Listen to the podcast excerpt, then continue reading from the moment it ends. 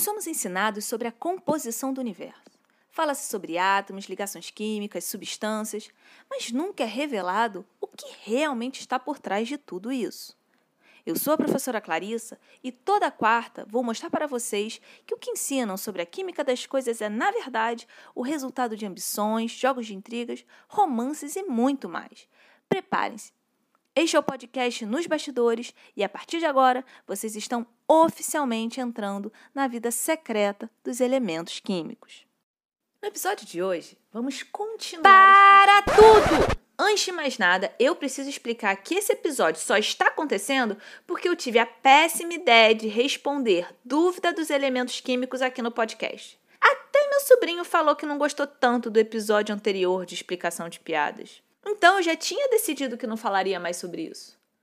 Só que agora todos os elementos químicos estão me perturbando para explicar o que eles não entenderam.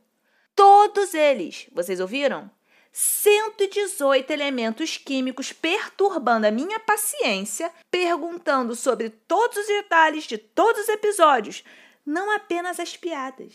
E eu faço o quê? Bloqueio no WhatsApp? Yes. Vocês acham que iria adiantar? Yes. Claro que não!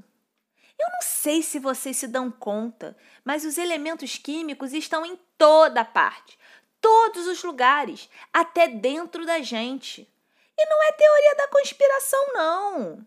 Só no corpo humano tem uns 21 elementos da tabela periódica. Ou seja, eles estão no meu corpo, eles são o meu corpo. E o de vocês também. Não se iludam, não. Só para dar uns exemplos: cálcio, manganês, selênio, ferro, enxofre, cobre, potássio, tudo no corpo da gente. Então não é tão fácil quanto bloquear no WhatsApp. Porque, por exemplo, vamos dizer que eu paro de falar com um dos elementos químicos, sei lá, o criptônio, que passa longe da composição do corpo humano. Uhum. Como ele é da realeza e não se mistura com o povão dos elementos, você fica achando que tá de boa.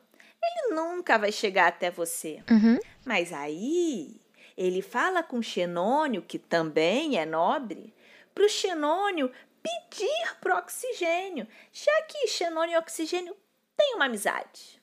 Eu falei disso lá no episódio do oxigênio. Aí o Xenônio vai e fala com o oxigênio. E reina o caos. Porque se fosse só um átomo de oxigênio perturbando, ok. Mas cerca de 60% do corpo humano é átomo de oxigênio. Isso mesmo, 60%. Imagina essa quantidade de átomo no meu corpo, só de oxigênio, me perturbando para explicar o negócio lá que o criptônio, que nem fala comigo direito, não entendeu. Não tem quem fique tranquilo. Desculpa o desabafo aí, gente. Mas é por isso que, no episódio de hoje, vamos continuar explicando esse efeito para os elementos químicos. Oh. E vamos começar com a dúvida mais pedida. Parece que ninguém entendeu que história foi aquela da viagem do nitrogênio. Oh. O nitrogênio reclamou que parece que ele é um mimado, mas que a verdade é que ele só gosta das coisas organizadas, sem sustos. E perguntou se eu achava que ele era realmente um chato mimado.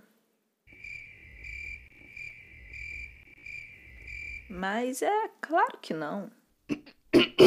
Bem, no episódio sobre a viagem dele, existe toda uma questão com os guias de turismo, as bactérias, a hospedagem, mas o que o pessoal não entendeu mesmo foi esse trecho aqui.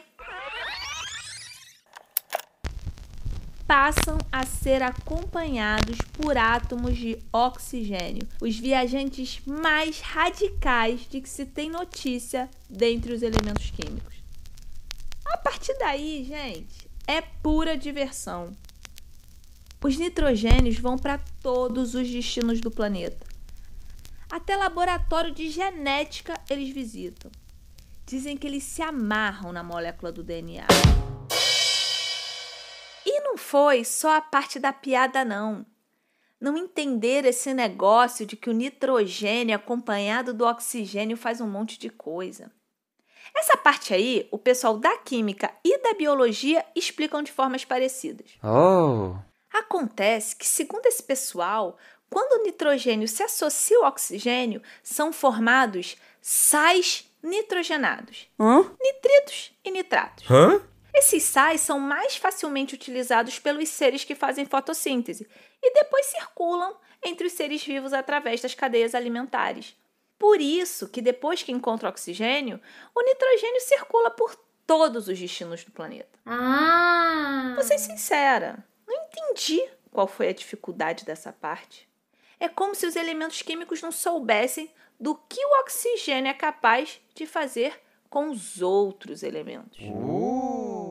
Sobre a parte do nitrogênio se amarrar na molécula do DNA, os biólogos acham muita graça. E se perguntar por quê, eles falam coisas que parecem sem sentido. Tipo, Na molécula de DNA é possível encontrar partes menores. Uma delas, denominadas bases nitrogenadas, definem o código genético. Aí, você que tem que pensar qual a relação disso com o que a gente está falando. Código genético, bases nitrogenadas. Por que elas se chamam nitrogenadas? Vou dar um tempo para Elas são chamadas de nitrogenadas devido à presença do elemento nitrogênio na sua composição. Não era para você responder. Mania que esse pessoal tem de mostrar que sabe as coisas. Resumindo, o nitrogênio é super importante para a molécula de DNA. Os cientistas ignoram totalmente o fato de ser só uma parte do seu roteiro de viagem. O nitrogênio não está nem aí. Continua visitando os laboratórios de genética. Outra dúvida que apareceu muito foi sobre a sacarose. A sacarose apareceu assim, como quem não quer nada, no episódio sobre as festas das substâncias, as soluções e provocou um bafafá. Nessa parte.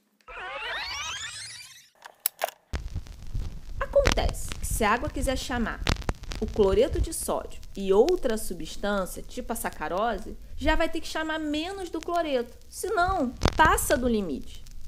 Para quem não conhece a sacarose, depois até podemos falar dela porque ela é um doce. Teve elemento químico que achou que sacarose fosse a identidade secreta de algum outro elemento químico. Vocês estão rindo? Mas vou dizer que chegaram perto da verdade. Porque a sacarose realmente tem uma identidade secreta. Eu não sei se eu devo revelar. Vocês já sabem quem é? Porque quando vocês descobrirem, vão se dar conta que ela entrou na casa de muitos de vocês sem vocês perceberem. A identidade secreta da sacarose é. O açúcar comum. What? Aquele açúcar branco que muita gente usa em casa. Porque assim, tem vários açúcares no mundo, mas as pessoas acabam que utilizam mesmo a sacarose. É. E ninguém vira para o outro e fala: coloca um pouco de sacarose aqui no bolo. É realmente uma identidade secreta.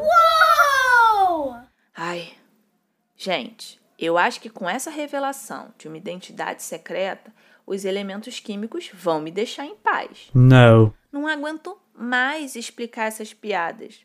Até porque eu sempre soube que piada boa não se explica. Ei, peraí. Será que os elementos químicos estão tentando dizer que as minhas piadas são ruins? Será? E este foi Nos Bastidores, o podcast onde contamos histórias das ciências, das artes visuais e dos grandes marcos da humanidade que ficaram escondidas por trás dos palcos. E não se esqueçam, na próxima sexta vocês têm um encontro marcado com o professor João Henrique e o mundo da história.